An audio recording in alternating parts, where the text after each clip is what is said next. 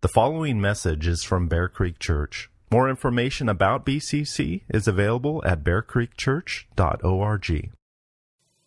When Judas had gone out, Jesus said, Now is the Son of Man glorified, and God is glorified in him. If God is glorified in him, God will also glorify him in himself and glorify him at once. Little children, Yet a little while I am with you. You will seek me. And just as I said to the Jews, so now I say also to you, where I am going, you cannot come. A new commandment I give to you, that you love one another. Just as I have loved you, you also are to love one another. By this, all people will know that you are my disciples if you have love for one another. This is God's word. And join me in prayer. Heavenly Father, we thank you for your word, for both the command of Jesus telling us to love and for your enabling grace to do so. On this Mother's Day, we especially think of and give you thanks for all moms. You are sovereign over all, and we recognize the various emotions of blessing and, and even loss felt in any gathering as our experiences are different. For some, it's easy to honor their mothers. For others, it may be a struggle. For some, there is joy, and for others, there is pain.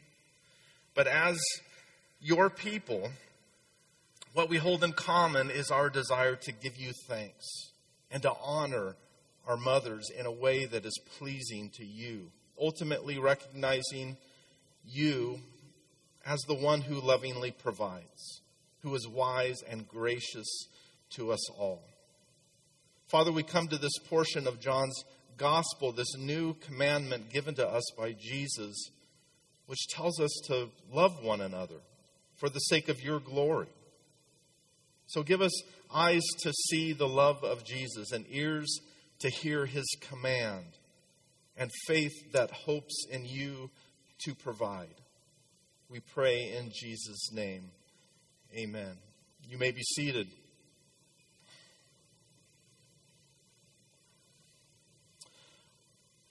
Mama, you got this. You are enough. My heart sank, writes Susan Nargila. When I read that last line in an article on a leading website for Christian mothers, my heart sank because it was my article. The article was intended to encourage moms in the trenches of raising little ones and overwhelmed by trying to do it all. When I saw the article online, though, I noticed that the last lines had been altered. The original, unedited version read, Mama, you got this because he has got you. You are enough because he who is in you is enough. The published article had left out God. One message women, including Christian women, have heard on repeat is these three words You are enough. Christian authors and speakers have been incorporating this phrase in sermons meant to encourage women, especially moms, who are bogged down by guilt and plagued by self doubt. The words often seem perfectly acceptable and perhaps empowering. At worst, it appears trite but harmless. Our text in John, this new command of Jesus to love, is certainly something that we see in the sacrificial roles of moms. Yet, do you hear it as a burden?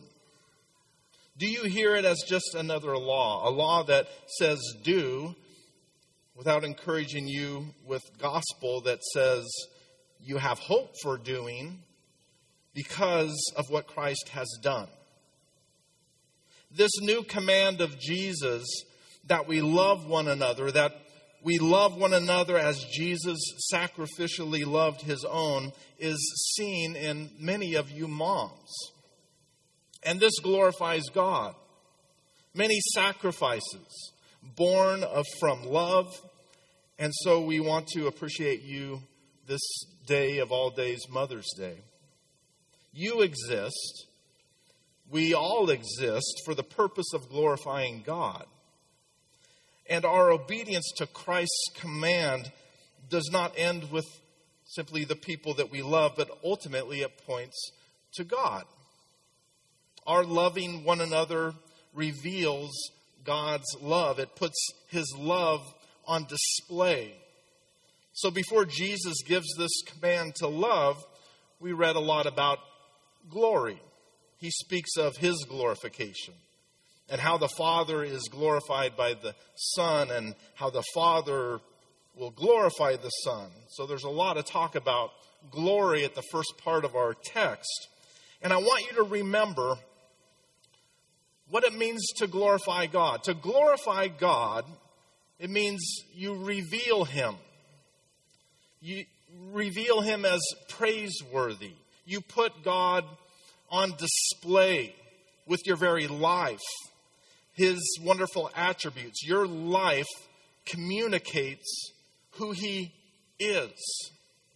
I love John Piper's illustration of our lives being like telescopes that magnify God, and that people should get a clearer picture.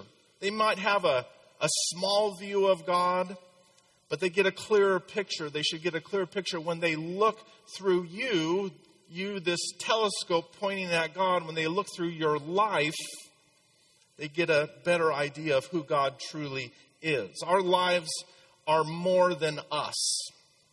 We don't got this.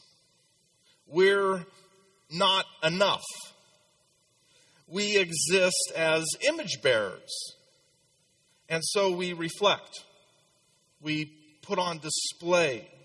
We magnify. We make truths about, about God known to others. And this is where the command to love connects. Our love communicates something about God. And the central expression of his love to us is revealed at the cross. Jesus is glorified by this. And God is glorified because Jesus shows us, He reveals God to us.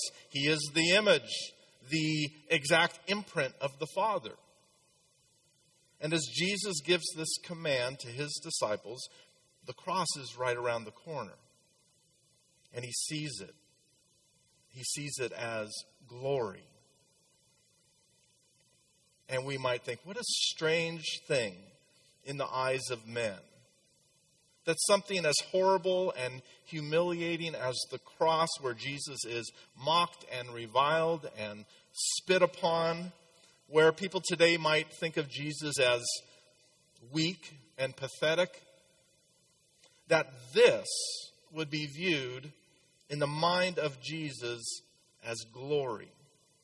How? How is Jesus glorified by the cross? One way is that it's the central, it's really the central event in all of human history. James Boice writes Nothing that has happened in the world's history from the beginning of creation until now, or will ever happen before that day when all things are wrapped up in Christ, is as significant as the crucifixion. There is no greater, no more glorious event in all of human history because only the cross has brought about our salvation. Only the cross of Christ can make us right with God. Only through the cross are we given an eternal inheritance. Every spiritual blessing that is ours is because of the cross. We were made to glorify God. This is our highest aim. It's our greatest joy, really, when we actually do what we were made to do, our greatest sense of satisfaction. And this ultimate central event in all of human history, it enables us to fulfill the reason that we were made. Because of the cross, because He is enough, you are actually empowered to love, which brings glory to God. Think of yourself as an instrument in the hand of God, an instrument that is designed with an intended purpose. And if we live our lives for the wrong purpose, what does that lead to? It leads to a life of frustration instead of joy. And so glorifying God is very much about your joy. When you maybe work on a project and you use a tool for something that wasn't designed to do, you're, you're maybe pounding in a nail with the end of a screwdriver. That is frustrating. It wasn't designed for that. But when you use an instrument, a tool for the purpose for which it was designed, there's joy. There's, there's actually joy in that work. When we function in life as God designed us to function, that is, when we live for His glory and not our own, we will experience joy instead of frustration. We are instruments in God's hand, designed for the purpose of bringing Him glory. And without the cross, we don't got this. We're not enough. Jesus is glorified. In that there's no greater revelation of love than the cross. His work that saves us and enables us to live with purpose, the purpose that we were created for. So Jesus is glorified in the cross because it alone is the it, it is the central event of all human history, and it alone is the remedy for the worst sickness of all. By one trespass, all of mankind was cursed and plunged into a life of sin, and by the one act of Jesus at the cross, we are healed. He was pierced for our transgressions. He was crushed for our iniquities. Upon him was the chastisement that brought us peace, and with his wounds we are healed. Jesus said that he, the Son of Man, is glorified. He also says God is glorified in him. The cross reveals, it puts on display both the glory of Christ and it says something about the Father as well. The Father is glorified at the cross because it reveals his perfect justice, for one. Think of it. If you were Uriah's parents, how would you feel about the justice of God as King David uses your daughter in law, takes advantage of her, Bathsheba? How would you feel knowing that David had plotted, devised a plan for his army to to pull back in battle so that your son Uriah would be killed? Is God's justice in question? As the king who raped your daughter in law and killed your son is pronounced forgiven.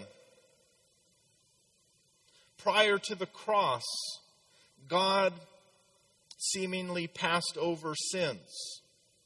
And yet, Paul tells us in Romans 3 that the cross showed, it revealed, it glorified the righteousness of God, that he is shown to be just in punishing those sins upon Jesus, justifying those who have faith in him. So, even those Old Testament saints looking forward to the coming Messiah, the promise of God, had faith in him and were justly forgiven, and it culminates at the cross.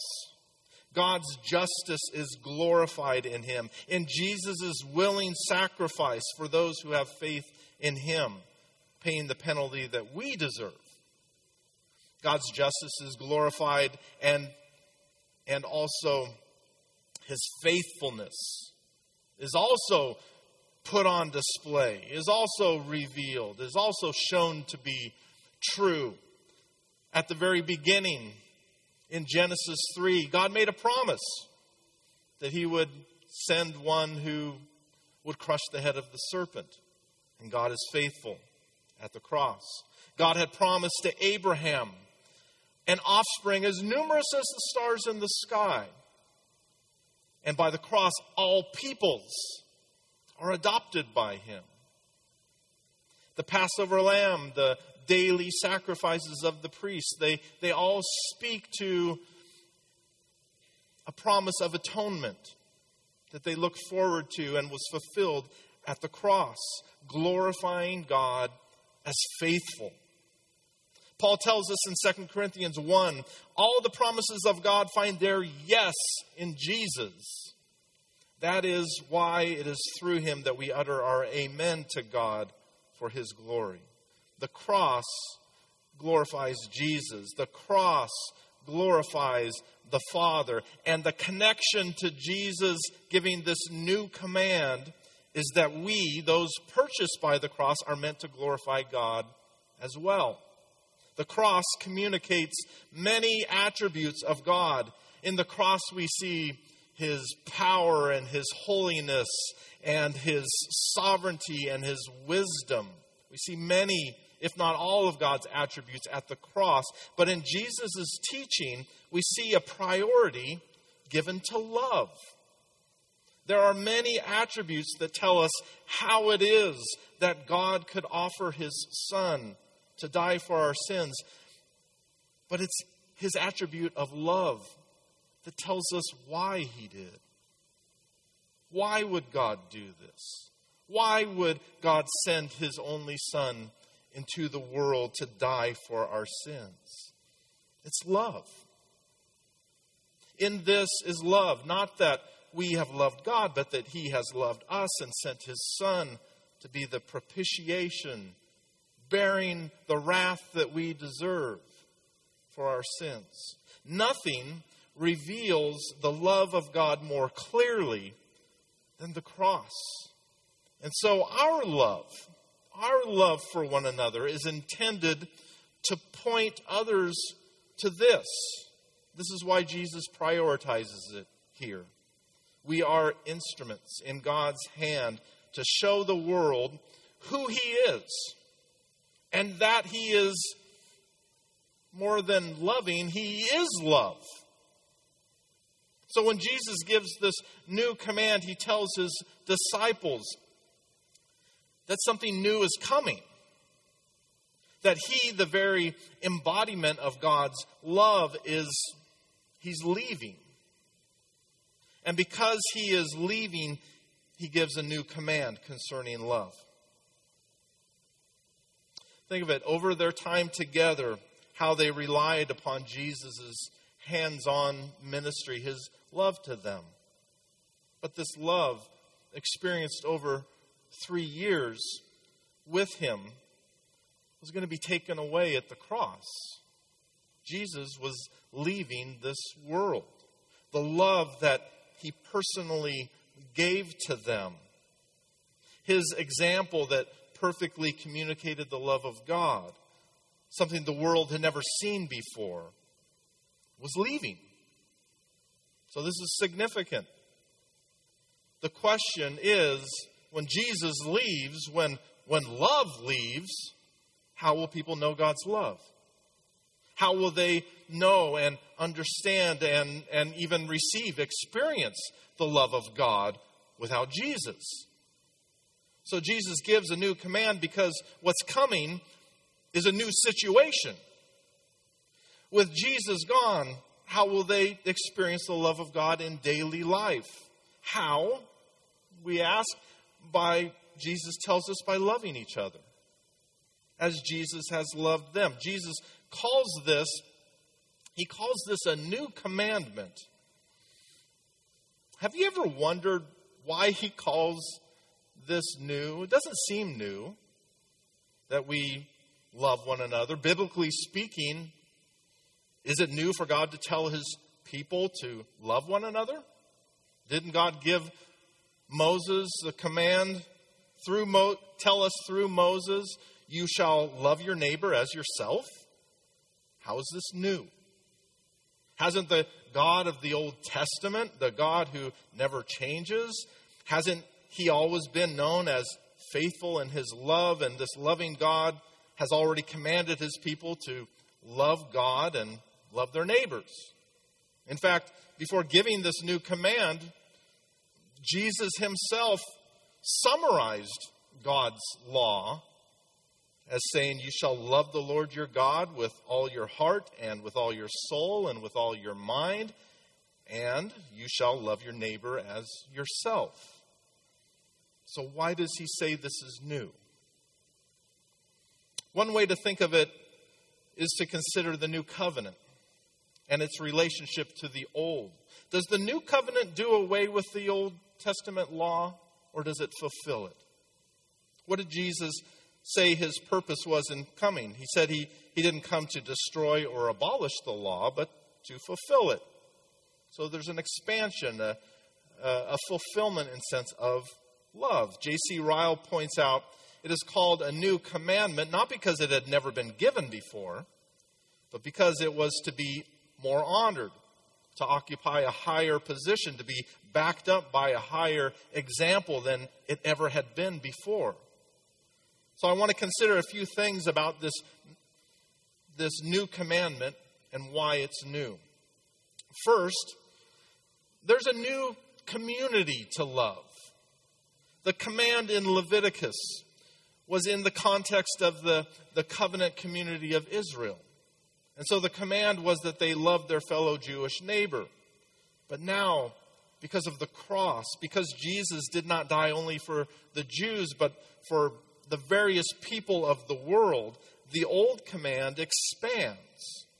And now the new command to love includes all believers, any class or race or nationality.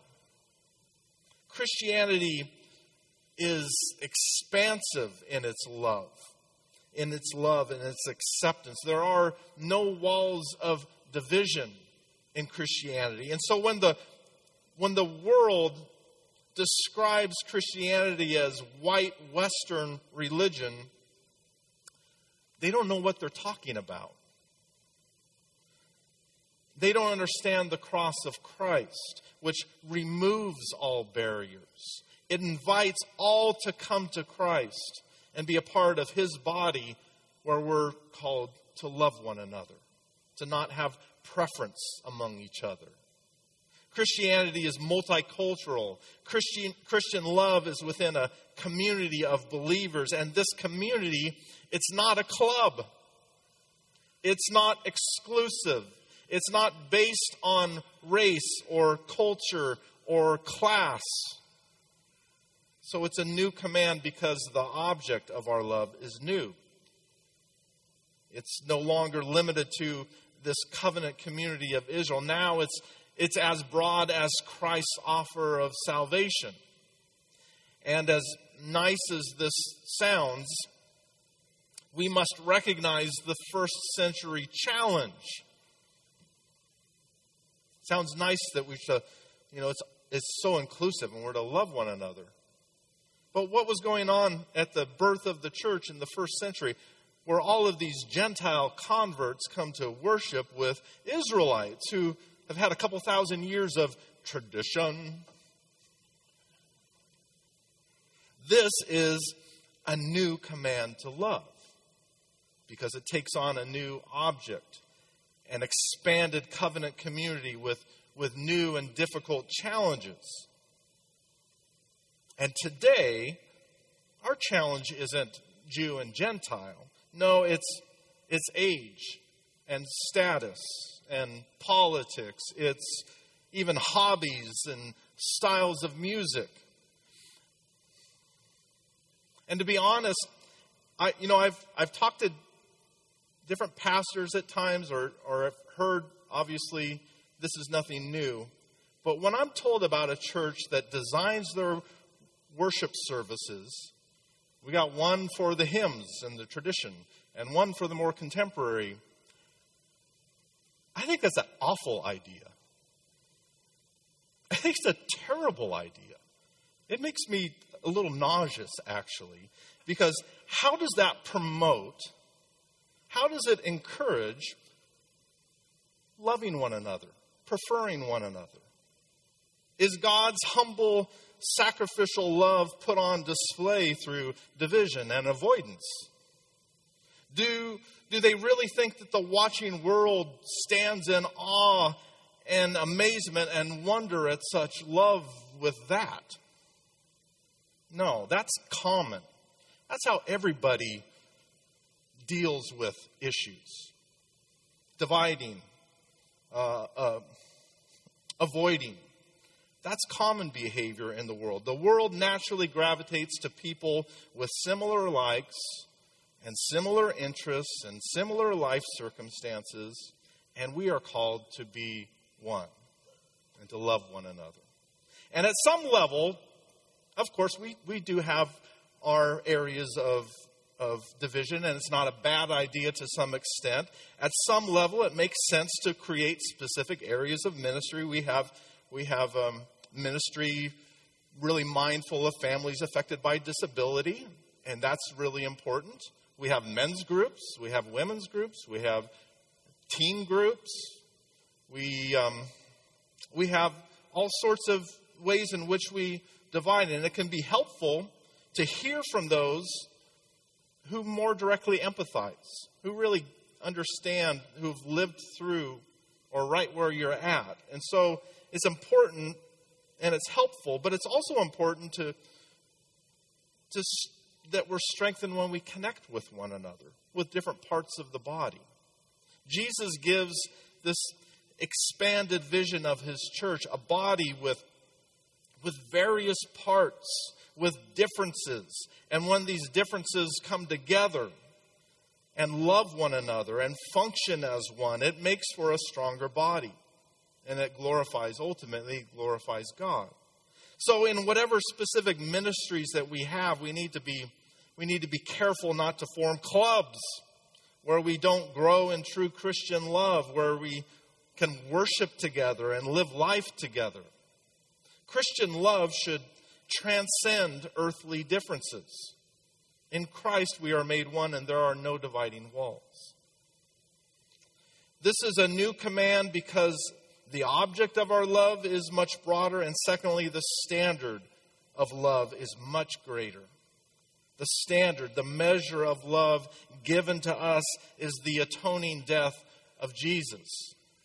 The example that we are to follow is given to us by Jesus, who said, Greater love has no one than this, that someone lay down his life. Someone lay down his life for his friends. It's, it's a sacrificial kind of love. Now, it's not likely that you're going to be called upon to lay down your, your literally your, your life for a Christian for a fellow Christian. But there are, there are many little kinds of deaths that we must die to self. Our pride, our preferences, a sense that we're deserving because of our age or ability or investment. For example, respecting your elders is a good thing. But the temptation for people who have put in their time is to demand some respect, which you know is code for demanding my own way. Instead of this, with age in the faith, it would make sense that elderly people are well practiced at dying to self. A person that's become more gracious and more humble and more sacrificial and more loving. Or there's the person that's given a lot of money to the church, a wonderful investment in the kingdom of God and eternal things that will last. And this can certainly be a, a loving sacrifice, but it can also lead to the temptation of feeling superior. Or maybe you feel in home like you're the, the one in the family who does all the work, or the one who earns the most money and maybe this causes you to struggle with a sense of entitlement, that your sacrifices have maxed out. But think of it no one had more rights than Jesus. And he didn't stop with the foot washing, he went on to the cross. He gave his very life. And we're called to love with this same kind of sacrificial love that does not demand our own way. It does not feel superior. It does not feel entitled. It dies to many little areas of life. Many little deaths in order to love like Jesus has loved us. Love is patient and kind. It does not envy or boast. It's not arrogant or rude. It doesn't insist on its own way. It's not irritable. It's not resentful. It doesn't rejoice in wrongdoing, but rejoices with truth. Love bears all things, believes all things, hopes all things, endures all things. So there is a new community, there's a new standard, and this new command to love has a new power. Because of Christ's death and resurrection, there is a new source of power as Jesus tells his disciples that it's to their advantage that he go. Because in going, he will send the Holy Spirit to us to help us, to empower us, to give us the love of Christ, making it possible for us to love as Jesus has told us to love. We have hope and as we grow in our faith, there is an increasing capacity to love because the more the more we know God, the more we love one another. The more we love God, the more we love one another. But what if what if we know a lot and we don't love a lot? Read the book of James, for one. Uh, but Scripture as a whole would tell us if we don't love, we don't really know God. To know God is to love God. To love God is to obey God. And obeying God means we'll do what Jesus commands and we'll love one another. So if you find it very difficult to love, then you either don't know God or you really misunderstand who He is and what he's actually done for you. And there's a maybe a massive disconnect in what you believe. The problem is what you believe. And acting in response to that, in consistency with that. For example, growing up back in the old days, I had two older brothers who would aggravate me to no end. Uh, this taken much later. Um, in fact, Barb Thomas told me about her very first encounter with me when I was just a little boy. She was a teen shopping at my family's Christian bookstore, Evangel, at the downtown location when it was on Main Street. When the peaceful atmosphere of the store was shattered with some very loud, very angry shouting. Barb tells me she's convinced that this angry outburst came from a little boy who was clearly being aggravated by and wrongly abused by his uh, two older brothers, Mark and Alan. She watched um, as the owner of the store had to correct his son. And of course, that little boy was me, your pastor. Uh, take this opportunity now to confess my sins publicly. Now, I'm not sure if, if it was this occasion, I think there were many occasions like this, but at one point in time, my parents challenged me with a verse. The verse says, If anyone says, I love God and hates his brother, he is a liar whoever loves God must also love his brother. And when I was a little boy, this verse made no sense to me whatsoever. I reasoned, of course I love God, and I hate my brothers. They're annoying. God is good, my brothers are bad. What does loving them have to do with loving God? I don't get it. I love some people, not others. So why couldn't I love God and hate my brothers? Right knowledge of God and His Word will always lead us to loving others. It didn't make sense to me then, but it, it does now. If God is so loving to an annoying, sinful brat like me, if he commands me to love like Jesus and he fills me with his spirit so that I'm able, and in doing so, this glorifies him, okay, I get that. So if you don't love some brothers or sisters in Christ, then the root problem is either you don't know God or you haven't yet grown to rightly understand Him and the extent of your sin and what you deserve and His loving grace and mercy and forgiveness to you. Your love for other Christians is a new priority.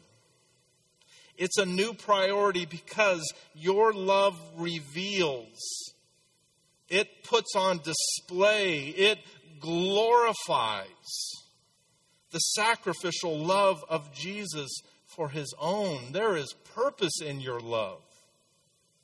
It's not only nice for those who are on the receiving end, it ultimately, its ultimate purpose is to glorify Christ. It communicates that you are his disciples. It gives people a right knowledge, a right experience of the love of Jesus. And when you receive love, receive it as love from Jesus. So on this Mother's Day, I want to not only honor and appreciate you, moms, but I also want to give you good news. I want to encourage you that what Susan Narjala intended to write, not simply you got this, but you got this because he has got you. You are enough because he who is in you is enough. Susan went on to write this While articles or sermons telling women that they are enough are intended to vanquish self doubt, perhaps they are misguided. You are enough puts the onus back on you. It's a me centric idea where we're called to scrape out every last bit of our so called inner strength. But pulling ourselves up by our bootstraps is not how we tend how we tend to our souls. The more liberating and empowering message we need to hear is this Christ in you is more than enough. It's a message that doesn't hinge on self reliance, but on God dependence. It gives us room to, to discover that He is an all sufficient God. Let's pray. Our all sufficient, glorious God Help us to see and marvel at the kind of love you have given to us, that we should be called children of God, that you, Father, would send your only Son out of love in order to redeem us and bring us to yourself. We praise you, Father. We praise you, Jesus. We give thanks for you, Holy Spirit, our helper, our counselor, the one who unites us to Christ and fills us with his love. Lord, give us great joy and satisfaction in living lives that reveal who you are, that magnify you. Lord, use us as instruments in your hand, that our lives might be like telescopes that people look through, gaining a right view of who you are, God. Please continue to grow us as a church, making us more like Jesus, uniting us in his love, a witness to a watching world for the sake of your glory. Thank you for our moms. Bless them, we pray. We also give thanks for the Morales family. Bless them with energy and joy. Give them safe travel. Please use them as instruments of love, bringing glory to you. God, we give you all the praise. In the name of Jesus, we pray. Amen.